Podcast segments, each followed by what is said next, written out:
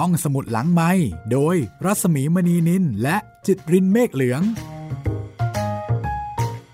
ตอนรับคุณผู้ฟังเข้าสู่รายการห้องสมุดหลังใหม่นะคะ กลับมาเจอกันแล้วก็ใช้บริการของห้องสมุดที่ฟังแล้วมีความสุขที่สุดในโลกเลยนะคะ มีคนอ่านแล้วก็เล่าเรื่องดีๆ จากหนังสือให้ฟัง ทางวิทยุไทย PBS ออนไลน์ วิทยุข่าวสารสาระเพื่อสาธารณะและสังคม ดิฉันรัศมีมณีนิน มาทำหน้าที่ดำเนินการเช่นเคยค่ะ พบกันทุกวันจันทร์ถึงวันศุกร์นะคะ กับการอัปเดตตอนใหม่ๆบ่ายโมงถึงบ่ายสองโมงแล้วก็หนึ่งทุ่มถึงสองทุ่ม แต่ว่านอกเหนือจากนั้นก็สามารถที่จะเข้ามาใช้บริการได้ตามอัธยาศัยเลยค่ะวันนี้กระท่อมน้อยของลุงทอมนะคะ งานเขียนของ Harriet Beecher Stowe ที่แปลโดยออสนิทวง จัดพิมพ์โดยสำนักพิมพ์ทับหนังสือ มาถึงตอนที่ 13 แล้วนะคะ จากวรรณกรรมชื่อดัง ในศตวรรษที่ 19 ที่กลายมาเป็นแรงบันดาลใจ ให้เกิดการทบทวน แล้วก็ต่อสู้เปลี่ยนแปลงในเรื่องของระบบธาตุวรรณกรรมที่คนผิวขาว เขียนขึ้นด้วยความเห็นอกเห็นใจในโชคชะตาของทาสผิวดำเป็นวรรณกรรมที่ทรงอิทธิพลต่อจิตใจของผู้คนมากมายค่ะ มาฟังความเดิมกันเลยนะคะ ความเดิมตอนที่แล้วมิสโอฟิเลียรู้สึกอึดอัดใจกับบรรยากาศที่ผัวเมียคือออกัสตินเซนแคลผู้เป็นญาติของเธอเนี่ยไม่ลงรอยกับภรรยาก็คือมารีโอฟิเลียไม่เห็นด้วยกับความคิดกดขี่ทาตของมารี แต่ขณะเดียวกันก็ไม่เห็นด้วยที่เซนแคลตามใจทาสแล้วก็ให้อิสระทาสเกินไป โดยเฉพาะการที่ปล่อยให้อีวา สนิทสนมกับลุงทอม แล้วก็ทำให้ลุงทอมเนี่ยกลายเป็นคนโปรดของอีวาไปในที่สุด คือมิสโอฟิเลียก็ยังมีความคิดว่านายก็ควรจะอยู่กับนาย ไม่ควรที่จะไปคลุกคลีตีโมงอะไรกับทาสมากมายนัก แต่เซนต์แคลกับลูกสาวก็คืออีวาเนี่ยให้ความเป็นกันเองแล้วก็ปฏิบัติต่อทาสเหมือนกับเพื่อน ซึ่งสิ่งเหล่านี้แม้กระทั่งมิสโอฟิเลียก็ไม่ค่อยจะพึงพอใจนัก เรื่องราวชีวิตของลุงทอมกับบ้านใหม่นายใหม่จะเป็นอย่างไรนะคะ ครอบครัวของออกัสตินเซนต์แคลมีอะไรที่น่าสนใจบ้าง วันนี้ติดตามได้เลยกับตอนที่ 13 กระท่อมน้อยของลุงทอมค่ะ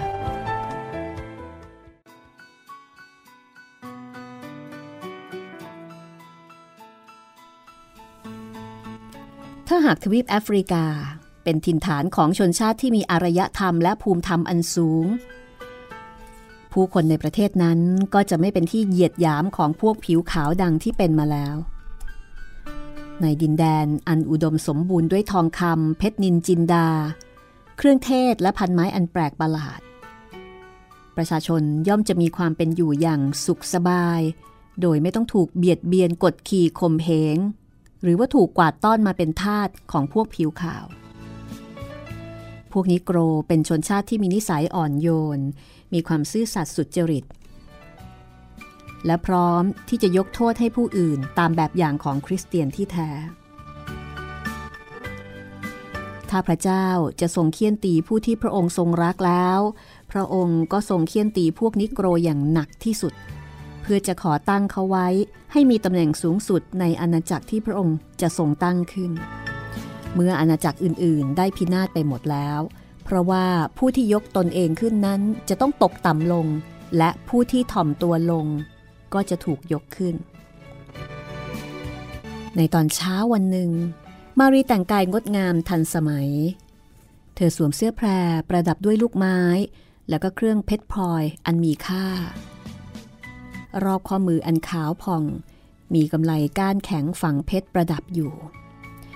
ทุกๆวันอาทิตย์ตอนเช้ามารีจะต้องไปโบสถ์ เธอแสดงตัวเป็นผู้ที่เคร่งครัดในศาสนาเสมอ เธอยืนอยู่บนระเบียงเรือนด้วยเครื่องแต่งกายและเพชรนินจินดา ที่ทำให้เธองดงามเป็นสง่า ตรงข้ามกับมิสโอฟิเลียผู้ยืนอยู่ข้างๆ ซึ่งแต่งกายเรียบๆแต่สะอาดหมดจด การที่มิสโอฟิเลีย แต่งกายแบบเรียบๆ ไม่ใช่เพราะว่า เธอไม่มีเสื้อผ้าดีๆ หรือว่าไม่มีเพชรนินจินดา เธอมี แต่เธอรู้จักแต่งกายให้เหมาะสมกับเวลาและสถานที่ต่างหากสองคนนี้ก็มีบุคลิกที่แตกต่างกันสุดขั้วเลยทีเดียว มารีนั้น เป็นคนที่แต่งตัว สวยสดงดงามหรูหราฟู่ฟ่าอยู่เสมอ ส่วนมิสโอฟิเลียก็เป็นพวกเจ้าระเบียบ แล้วก็เป็นพวกที่เรียบง่ายเป็นหลัก มารีถามถึงลูกสาว ว่าตอนนี้อยู่ที่ไหน แล้วก็เห็นว่าอีวากำลังหยุดพูดอะไรบางอย่างกับแมมมี่ที่บันได แมมมี่ก็คือท่าที่อีวาเนี่ยรัก แล้วทาสคนนั้นก็รักอีวาด้วย แต่ว่าเป็นท่าที่มารีไม่ค่อยจะถูกชะตาสักเท่าไหร่ รู้สึกว่าแมมมี่เนี่ยขี้เกียจ แล้วก็ไม่ค่อยใส่ใจเธอ เพราะว่ามักจะหลับตอนกลางคืนในขณะที่เธอเนี่ยต้องการการลุกขึ้นมาปรนิบัติดูแลทุกชั่วโมง ปรากฏว่า อีวากำลังพยายาม เอาขวดยาดมทองฝังเพชร ให้แมมมี่เอาไว้ใช้ เพราะรู้ว่าแมมมี่เนี่ยปวดหัว แมมมี่ก็ไม่ยอมรับค่ะ เกรงว่าจะถูกมารีดุแต่อีวาก็ไม่ยอม อะไรคะ คุณหนูจะเอาขวดยาดมทองฝังเพชรมาให้อีฉัน ไม่ได้หรอกค่ะ เดี๋ยวคุณแม่จะดุเอา ไม่ดุหรอก เอาไปเถอะ หนูไม่ได้ใช้ขวดยาดม แมมมี่ต้องรับไว้ อย่าขัดใจหนูนะ โถ ฟังทูลหัวของอีฉันพูดสิคะแมมมี่พูดขณะที่อีวา หยิบขวดยาดมใส่อกเสื้อให้กับแมมมี่ เด็กหญิงจูบแมมมี่แล้วก็วิ่งลงบันไดไปหาแม่ อีวา หนูหยุดชักช้าอยู่ทำไม หนูหยิบขวดยาดม ให้แมมมี่เอาไปโบสด้วยค่ะคุณแม่ อีวา เอายาดมทองไปให้แมมมี่เหรอ เมื่อไหร่จะรู้สักทีนะ ว่าอะไรควรทำอะไรไม่ควรทำไปเอากลับมาคืนเดี๋ยวนี้ อีวามีสีหน้าหม่นมอง ขณะเมื่อหันกลับมาช้าๆ เพราะว่าโดนแม่ดุเซนแคลซึ่งอยู่ณที่นั้นด้วย ก็รีบปลอบลูกสาว แล้วก็หันไปกล่าวกับภรรยาว่า มารี อย่าไปยุ่งกับลูกหน่อยเลยนะ ปล่อยให้แกทำอะไรตามใจชอบบ้างเถอะเซนแคลคะ ถ้าคุณขืนตามใจลูกแบบนี้แล้วก็ ต่อไปแกจะมีชีวิตอยู่ในโลกได้ยังไงกัน โอ้ พระเจ้าทรงทราบ ว่าอีวาจะมีชีวิตอยู่ในโลกได้ดีกว่าเธอแล้วก็ฉันซะอีก คุณพ่อขาคุณแม่ขาอย่าเถียงกันเลยค่ะ คุณแม่ไม่สบายใจ เวลาเถียงกับคุณพ่อ อีวาพูดแล้วก็เอามือแตะข้อศอกเซนแคลผู้เป็นพ่อเบาๆ มิสโอฟิเลียหันไปถามเซนแคลว่า เซนแคลเธอจะไปประชุมกับเราไหม ผมไม่ไปหรอกครับพี่ขอบคุณ ฉันอยากจะให้เซนแคลไปปวดซะบ้าง แต่ดูเขาจะไม่สนใจเรื่องศาสนาเอาซะเลยเซนแคลชอบทำตัวเหมือนคนไม่มีศาสนา ไม่รู้จักนับถือพระเจ้า รู้แล้วนะนะเรื่องนั้นนะ่ะพวกผู้หญิงไปโบสถ์ พื่อที่จะเรียนรู้ว่าจะดำรงชีวิตในโลกได้อย่างไร และความเลื่อมใสศรัทธาของเขาทำให้เราพลอยนับถือพระเจ้าไปด้วย ถ้าฉันเกิดจะไปโบสถ์ขึ้นมาบ้างแล้วก็ ฉันจะไปแห่งเดียวกับพี่แมมมี่ไป เพราะอย่างน้อยที่สุดที่นั่นก็จะมีอะไรบางอย่างที่ทำให้ฉันไม่ง่วงนอน อะไรกัน พวกเมสโทดิสที่ส่งเสียงเอตโรนั่นน่ะเหรอ ร้ายกาจจะตาย อะไรอะไรก็ได้ นอกจากโบสถ์กับหลุมฝังศพของเธอเท่านั้น อีว่า หนูชอบไปโบสถ์ไหมลูก อยู่เล่นกับพ่อที่บ้านดีกว่านะ ขอบคุณค่ะคุณพ่อ แต่หนูอยากไปโบสถ์มากกว่า ไม่น่าเบื่อหรือ บางทีก็เบื่อค่ะ และหนูก็ง่วงนอนด้วย แต่หนูพยายามจะไม่หลับอ้าวแล้วถ้าอย่างนั้น หนูจะไปทำไมกัน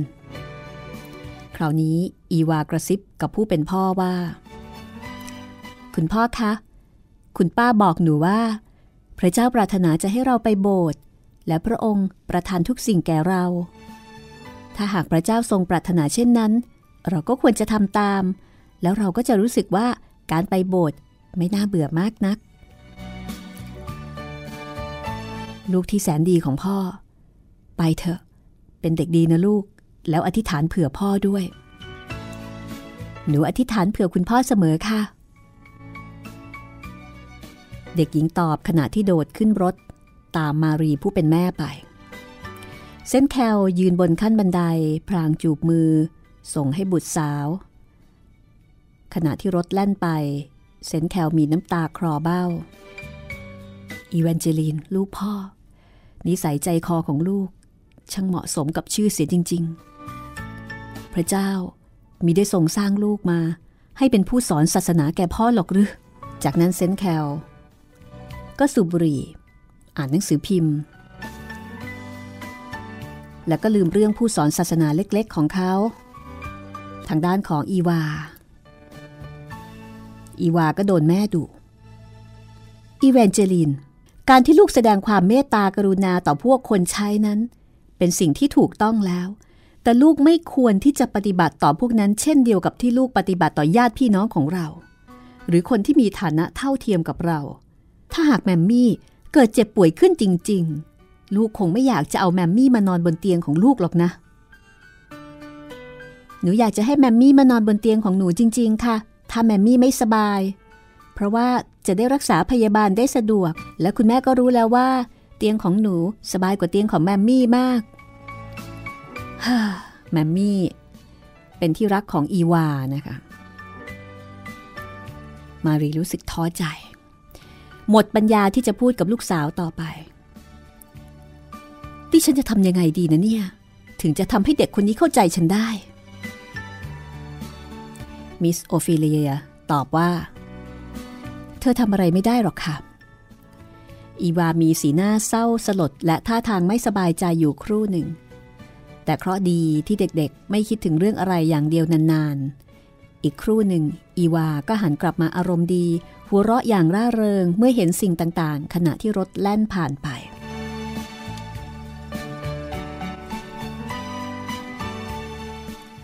และเมื่อทุกคนกำลังนั่งรับประทานอาหารกลางวัน อยู่พร้อมหน้าพร้อมตากันเซนแคลก็ ทักทายมิสโอฟิเลีย เป็นไงบ้างครับคุณพี่ วันนี้ที่โบสถ์มีเทศเรื่องอะไรบ้าง มารีก็เป็นฝ่ายตอบแทนบอกว่าวันนี้เนี่ย เทศน่าฟังเหลือเกิน เป็นคำเทศที่ถูกต้องตามความเห็นของเธอทุกอย่าง เซนแคลก็เลยบอกว่า มารี ท่านศิษยาพิบาลของเธอ เห็นจะเทศเรื่องสำคัญมากนะ เธอมีความเห็นยังไงบ้างล่ะ ความเห็นเกี่ยวกับสังคมของฉันค่ะ พระคัมภีร์ที่เขาเทศมีว่า พระเจ้าทรงสร้างสิ่งสารพัดให้สวยงาม พอเหมาะสมแก่สภาพของมัน และท่านยังกล่าวด้วยว่า พระเจ้าโปรดให้มนุษย์เรามีฐานะแตกต่างกันในวงสังคม บางคนสูง บางคนต่ำ บางคนเกิดมาเพื่อปกครอง บางคนเกิดมาเพื่อรับใช้คนอื่นคำเทศนาของท่านศิษยาพิบาลทำให้เราไม่ต้องยุ่งยากใจในการที่จะมีท่าต่อไป เพราะท่านกล่าวว่า เป็นสิ่งที่ถูกต้องแล้วที่เราจะมีทาสไว้ใช้งาน ท่านพูดเข้าข้างเราทุกอย่าง ฉันอยากให้คุณได้ไปฟังจริง ๆ เซนแคลบอกว่าสำหรับฉันไม่จำเป็นจะต้องไปฟังเทศ ฉันก็พอจะเรียนรู้ที่จะทำอะไรอะไรให้เป็นประโยชน์แก่ตัวเองได้ จากหนังสือพิมพ์ปีกายูน นอกจากนั้น ฉันยังสูบบุหรี่ได้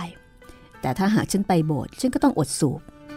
หนังสือพิมพ์ปีกายูนก็คือหนังสือพิมพ์ที่เซนแคลเนี่ยอ่านอยู่เป็นประจ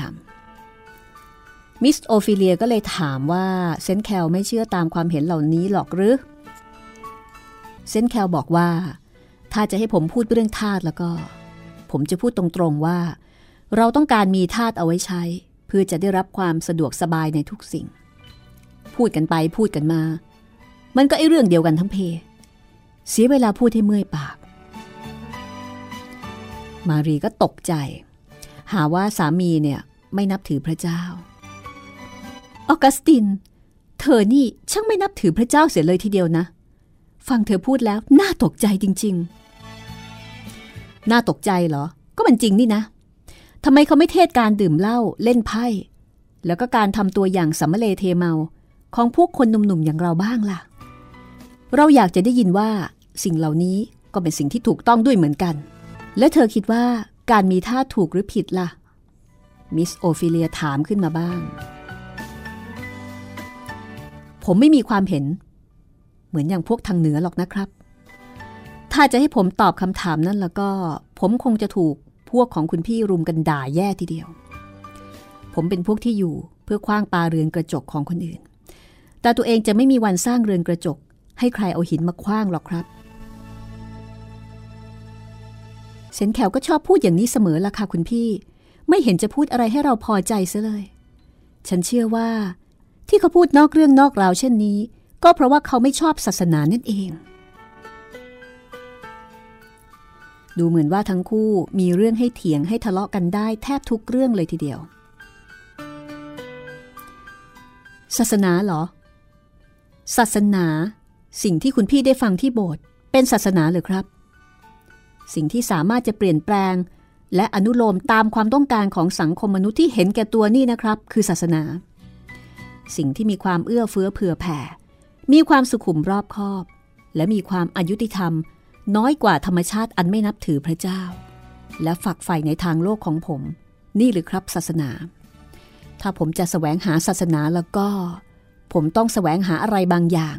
ที่อยู่สูงยิ่งกว่าผม ไม่ใช่สิ่งที่ต่ำกว่า ก็มีคำถามเกิดขึ้นว่า ถ้าเช่นนั้น เซนแคลไม่เชื่อหรืออย่างไรว่าพระคำพีอ้างเหตุผล สนับสนุนการมีทาสเซนแคลบอกว่า พระคำพีเป็นหนังสือของคุณแม่ผม คุณแม่ผมมีชีวิตอยู่แล้วก็ตาย โดยเชื่อถือในพระคำพีบางครั้งผมก็อยากให้คุณแม่ใช้ชีวิตสัมมเลเทเมาเหมือนอย่างผมบ้างเหมือนกัน อยากให้ท่านดื่มเหล้าสูบบุหรี่เหมือนกับผม สิ่งที่ผมต้องการก็คือให้ทุกๆคนรู้จักหน้าที่ของตัว ไม่ไปเกี่ยวข้องกับเรื่องราวของคนอื่น คุณพี่ก็รู้ดีนี่ครับว่า สังคมของชาวยุโรปและอเมริกานั้น ประกอบขึ้นด้วยสิ่งต่างๆ ที่ขัดแย้งต่อศีลธรรมอันดีของพวกคริสเตียน ถ้าหากจะมีใครคนหนึ่งบอกว่า เราจำเป็นต้องมีทาสถ้าเราขืนเลิกทาสเราก็ต้องกลายเป็นขอทาน และเราตั้งใจจะมีทาสเอาไว้ใช้ตลอดไป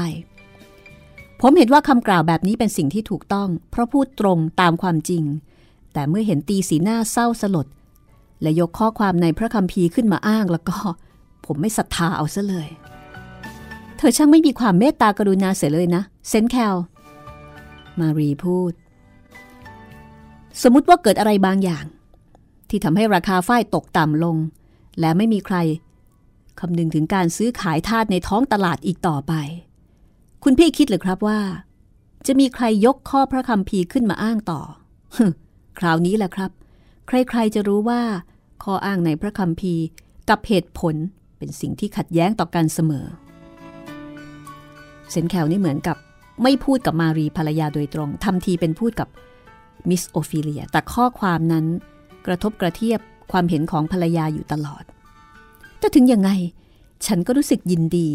ที่ได้เกิดมาในสมัยที่มีทาสฉันคิดว่าการมีทาสเป็นสิ่งที่ถูก และฉันไม่สามารถจะมีชีวิตอยู่ได้ โดยไม่มีทาสใช้ มารีก็ยังคงยืนยัน เซนแคลก็เลยหันไปถามอีวาว่า อีวา ลูกละ่ะ มีความเห็นอย่างไรในเรื่องนี้ อีวากำลังเดินถือดอกไม้เข้ามาในห้องพอดี เรื่องอะไรเลยคะคุณพ่อ หนูชอบอย่างไหนมากกว่ากัน คืออยู่อย่างที่บ้านของคุณลุงที่เวอร์มอนต์ หรือว่าอยู่บ้านที่เต็มไปด้วยคนใช้อย่างของเราที่นี่ อยู่อย่างเราสบายที่สุดค่ะ ทำไมล่ะลูก เพราะเราจะได้มีใครๆสำหรับรักได้หลาย ๆ คนไงคะ อีวาชอบพูดแปลกๆอย่างนี้เสมอ คุณพ่อคะ หนูพูดแปลกหรือคะ ถ้าพิจารณาถึงความเป็นไปของมนุษย์ในโลกคำพูดของลูกก็ค่อนข้างจะแปลก แต่ลูกของพ่อไปอยู่ที่ไหนมา ตลอดเวลารับประทานอาหารกลางวัน หนูไปฟังลุงทอมร้องเพลงในห้องของแกค่ะ และป้าดีน่าก็หาอาหารให้หนูกินด้วย ฟังทอมร้องเพลงเหรอ ใช่ค่ะ ลุงทอมร้องเพลงเพราะมาก กล่าวถึงกรุงเยรูซาเล็มใหม่ ทูตสวรรค์ที่มีรัศมีสุขใส แล้วก็แผ่นดินคณาอัน แล้วแกก็จะสอนให้ลูกร้องด้วยค่ะอ๋อเรียนร้องเพลงหรือท่าทางเข้าทีดีนี่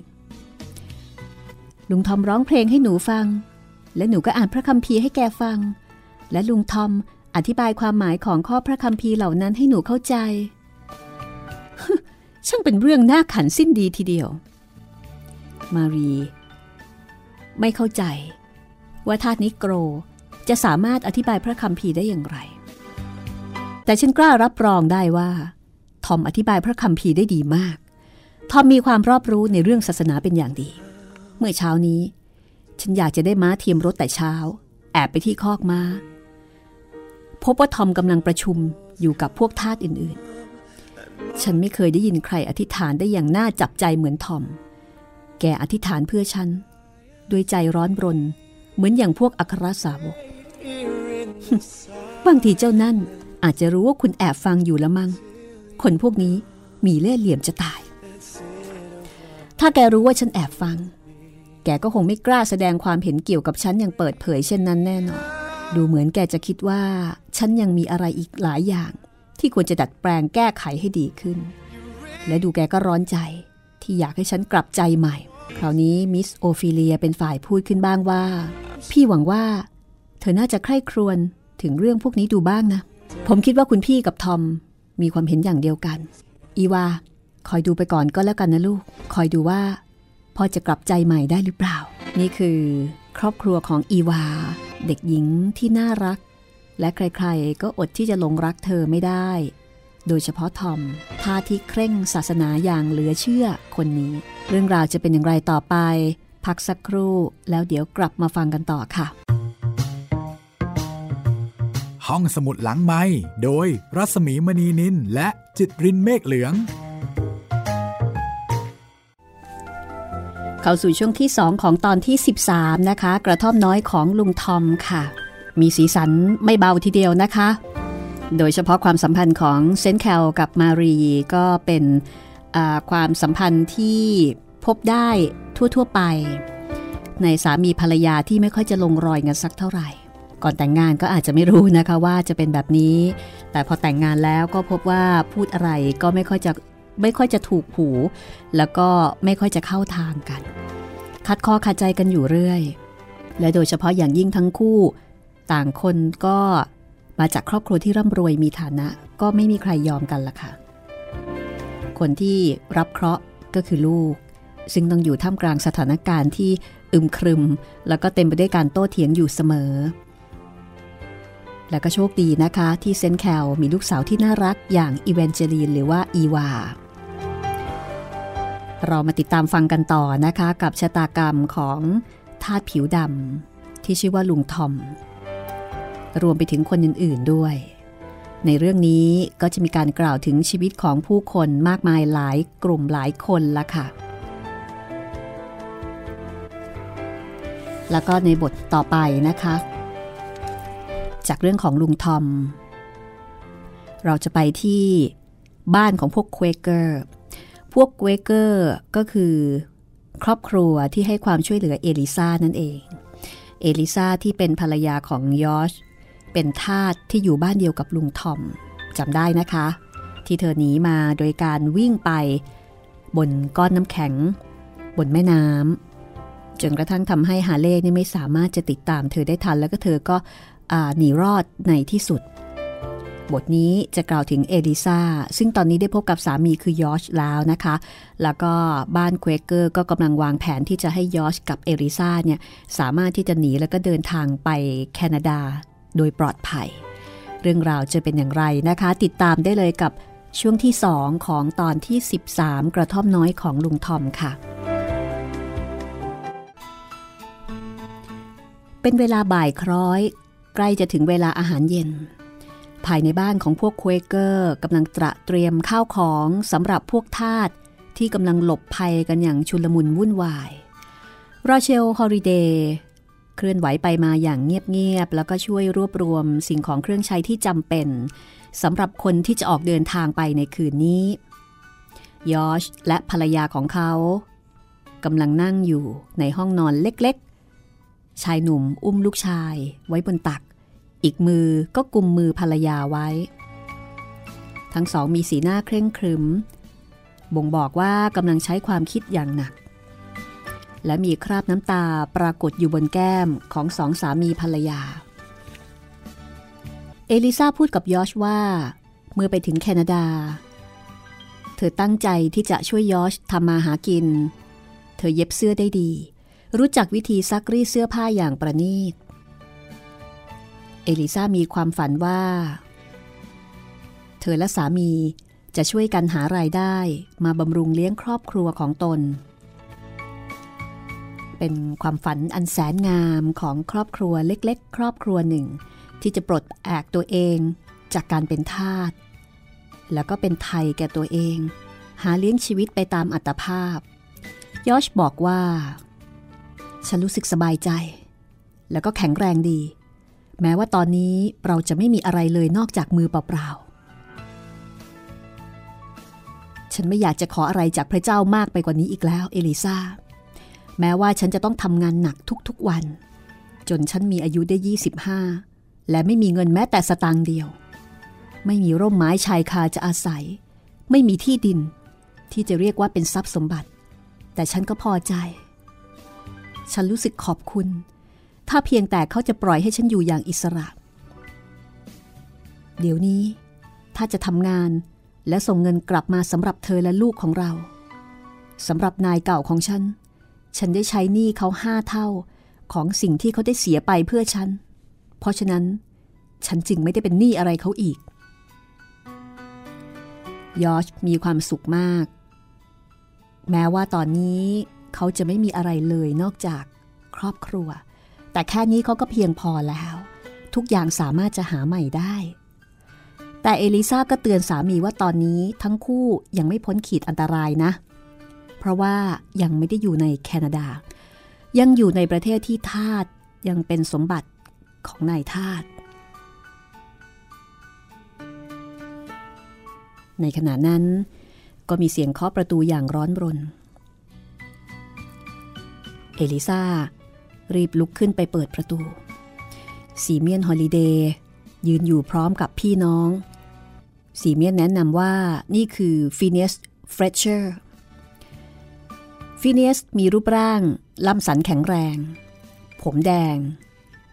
ลักษณะท่าทาง สีหน้าสีตา แสดงว่าเป็นคนละเอียดถี่ถ้วนและเฉลียวฉลาด เขาไม่มีกิริยาท่าทางสงบเรียบร้อยเหมือนซีเมียนฮอลิเดย์ฟิเนียสมีท่าทางสดชื่นกระปรี้กระเปร่า เหมือนกับผู้ที่รู้สึกภาคภูมิใจ ในการที่เขามีความรู้ในสิ่งที่เขาทำ แล้วก็รู้จักเตรียมวิธีป้องกันอันตรายที่จะเกิดขึ้นไว้แล้วอย่างรอบคอบฟิเนียสสหายของเราติดสาบอะไรบางอย่างที่สำคัญแล้วก็น่าสนใจสำหรับเธอ และเพื่อนๆของเธอนะยอชเธอควรจะฟังเรื่องนี้ไว้ ฟีเนสบอกว่า เมื่อคืนนี้ ในขณะที่เขาหยุดที่ร้านขายเหล้าซึ่งห่างจากย่านชุมชนแห่งหนึ่ง เขาขับรถมาแล้วก็รู้สึกเหนื่อยมาก เมื่อรับประทานอาหารเสร็จ เขาก็เลยเหยียดกายลงนอนกลางกระสอบที่มุมห้องแล้วก็หลับไป เขาหลับสนิทประมาณหนึ่งหรือสองชั่วโมง และรู้สึกตัวตื่นขึ้นมา เมื่อเห็นมีคนสองสามคนในห้องนั่งล้อมรอบโต๊ะตัวหนึ่งกำลังดื่มสุราแล้วก็พูดคุยกันอย่างสนุกสนาน ฟีนิสบอกว่า เขาได้ยินคนกลุ่มนั้น พูดอะไรบางอย่างถึงพวกควเกอร์ มีใครคนหนึ่งในกลุ่มนั้นบอกว่า พวกนั้นหนีไปอยู่ที่บู่บ้านของพวกควเกอร์อย่างไม่ต้องสงสัย นี่คือประโยคที่ฟีเนียสได้แอบฟังแล้วก็ได้ยินมาเช่นนั้น ฟีเนียสจึงพยายามฟังอย่างตั้งอกตั้งใจ แล้วก็ทราบว่า คนกลุ่มนั้นกำลังถึงพวก คือกำลังพูดถึงทาสที่กำลังหลบหนีฟีเนียสจึงทำทีเป็นนอนหลับ แต่ขณะเดียวกันก็ฟังเหตุการณ์ ที่มีการสนทนากันโดยตลอด เขาได้ความว่าคนกลุ่มนั้นกำลังปรึกษาหารือ ว่าจะส่งชายหนุ่มคนนี้กลับไปให้นายที่เคนตักกี้ เพื่อให้นายลงโทษเขาเป็นตัวอย่างสำหรับป้องกันไม่ให้พวกทาสนิโกรหนีไปอีก และอีกสองคนจะพาเมียของชายหนุ่มคนนั้นไปขายที่เมืองนิวออร์ลีนส์แล้วก็กะว่าน่าจะขายเธอได้ราวๆ 1,600 หรือ 1,800 ดอลลาร์ และลูกชายของสองคนผัวเมียนั่น เขาจะส่งให้พ่อค้าที่ซื้อเด็กนั่นไว้แล้ว และทาสคนที่ชื่อจิมกับแม่ของเขาจะถูกส่งกลับไปให้นายที่รัฐเคนตักกี้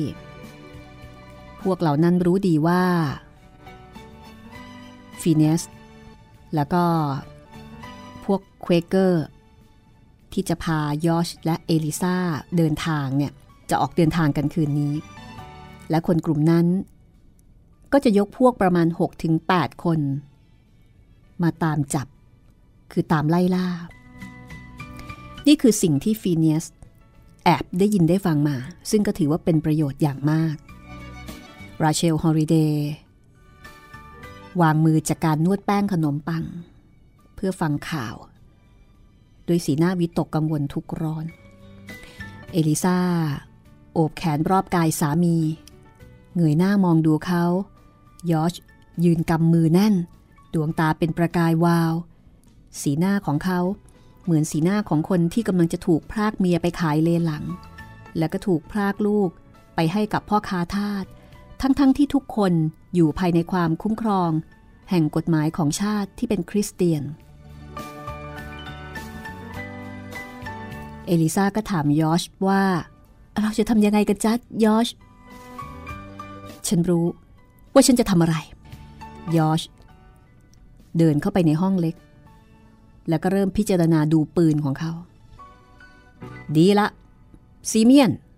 คุณคงจะได้เห็นว่าเราอาจจะมีการยิงกันบ้างล่ะ ซีเมียนฮอลิเดย์ไม่ค่อยเห็นด้วยกับการใช้ความรุนแรง หรือว่ามีการต่อสู้กันสักเท่าไหร่ ฉันขออ่อนวอน อย่าให้ร้ายแรงถึงเพียงนั้นเลยนะ ยอดบอกว่า ผมไม่อยากให้ใครมาเกี่ยวข้องกับเรื่องนี้ ถ้าคุณจะให้ผมยืมรถแล้วก็นำทางให้ ผมจะขับรถไปสถานที่นั้นคนเดียว จิมแข็งแรงแล้วก็กล้าหาญมาก ผมก็เหมือนกัน คือยอชเนี่ยไม่อยากจะให้พวกเควเกอร์ซึ่งถือเป็นผู้มีพระคุณต้องพลอยเดือดร้อนไปด้วย ตั้งใจที่จะต่อสู้ด้วยตัวเอง ฟีเนียสก็ถามย้ำว่า ต้องการแค่คนขับรถอย่างนั้นหรอ แน่ใจเลยว่าจะสู้ได้ เพราะว่าฟีเนียสเองรู้จักอะไรสองสามอย่าง เกี่ยวกับทั้งนั้น โดยที่ยอชไม่รู้ คือฟีเนียสก็พูดด้วยความเป็นห่วงว่า ถ้ายอชจะสู้ตามลำพังกับจิม เขาไม่แน่ใจว่า จะรับมือไหวหรือเปล่ายอชก็บอกว่าเขาไม่อยากให้ใครมาเกี่ยวข้องด้วย คือเกรงใจ ไม่อยากทำให้ลำบาก เกี่ยวข้องเหรอฟีเนียสพูดด้วยสีหน้าแปลกประหลาดและมีไหวพริบ ถ้าเธอต้องการให้ฉันเกี่ยวข้องเมื่อไหร่แล้วก็โปรดบอกให้ทราบด้วย สีเมียนก็เลยบอกว่าฟีเนียสเป็นคนฉลาดและมีฝีมือดียอชเธอควรทำตามคำแนะนำของเขานะ แต่ระวังอย่ารีบยิงเร็วเกินไป คนหนุ่มๆ มักจะเลือดร้อนเสมอ ผมจะไม่ยิงใคร ผมเพียงแต่ขอให้เขาปล่อยให้ผมเป็นอิสระ และผมจะออกไปอย่างสงบ ผมมีพี่สาว ที่ถูกขายในตลาดเมืองนิวออร์ลีนส์ ผมรู้ดี ว่าเธอถูกขายไปเพื่ออะไร และคราวนี้จะให้ผมยืนดูพวกนั้น มาแย่งเอาเมียของผมไปขายต่อหน้าต่อตาอย่างนั้นเหรอครับ ในเมื่อพระเจ้าทรงประทานลำแขนอันแข็งแรงให้ผม เอาไว้สำหรับป้องกันเธอ ก็ขอพระเจ้า โปรดช่วยผมด้วย ผมจะต่อสู้จนกว่าจะหมดลมหายใจ ก่อนที่เขาจะแย่งเอาเมียและลูกของผมไปได้ ท่านจะติเตียนผมได้หรือครับ สีเมียนก็บอกว่า ไม่มีใครติเตียนเธอได้หรอกนะยอชมนุษย์ผู้มีเลือดเนื้อทุกคน ก็ต้องทำแบบเดียวกับเธอทั้งนั้น วิบากแก่โลก เพราะความยุ่งยากเดือดร้อนที่เกิดขึ้น แต่วิบากแก่คนทั้งหลาย ซึ่งเป็นผู้ก่อเหตุยุ่งยากเดือดร้อนเหล่านั้น แต่ถ้าเกิดว่า ท่านตกอยู่ในสภาพเช่นเดียวกับผม ท่านจะไม่ทำอย่างผมหรือครับ ฉันขอวิงวอนไม่ให้ต้องลองทำแบบนั้น เพราะฉันเป็นคนอ่อนแอมาก ฟีเนสบอกว่า ฉันคิดว่าฉันจะแข็งแรงอย่างมากมายนะ ในกรณีแบบนั้น นี่นะยอช ฉันไม่แน่ใจหรอกว่า ฉันจะไม่ช่วยเธอต่อสู้ ถ้าเธออยากจะสู้ คือดูเหมือนว่าฟีเนียสเนี่ยเป็นคนที่ชอบบู๊อะนะ อ่า ชอบสนุกชอบต่อสู้ เป็นคนเลือดร้อน ฟีเนียสเคยเป็นพรานที่แข็งแรงค่ะ แล้วก็เป็นคนที่มีฝีมือแม่นยำมาก ต่อมา เขาแต่งงานกับหญิงสาวพวกเควเกอร์ แล้วก็ย้ายมาตั้งบ้านอยู่กับพวกเควเกอร์ฟีเนียสเป็นคนซื่อสัตย์ไม่กินเหล้าเมายา แต่ว่าเป็นคนที่กล้าหาญแล้วก็ค่อนข้างจะมุทะลุดุดันอยู่สักหน่อย ราเชลก็บอกว่าฟีเนียสมักจะทำอะไรตามใจชอบอยู่เสมอ แต่เราทุกคนคิดว่า เขาเป็นคนรอบคอบและก็ฉลาด ราเชลพูดเหมือนกับว่าจะให้ยอชเนี่ยฟังฟีเนียสเอาไว้บ้าง กับสิ่งที่ฟีเนียสแนะนำเพราะว่าเขาเป็นคนดี แล้วก็เป็นคนที่เรียกว่าไว้ใจได้นะคะ นิสัยดีฉลาดรอบคอบ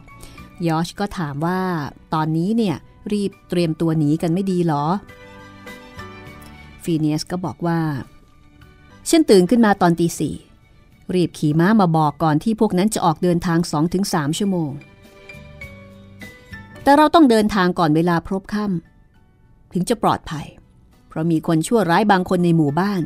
ที่แอบส่งข่าวล่วงหน้า ไปให้พวกศัตรูของเราทราบ ถ้าเขาเห็นรถของเรา อีกสักสองชั่วโมง เราก็พอจะไปได้ ฉันจะไปหามิเชลครอส ว่าจ้างเขา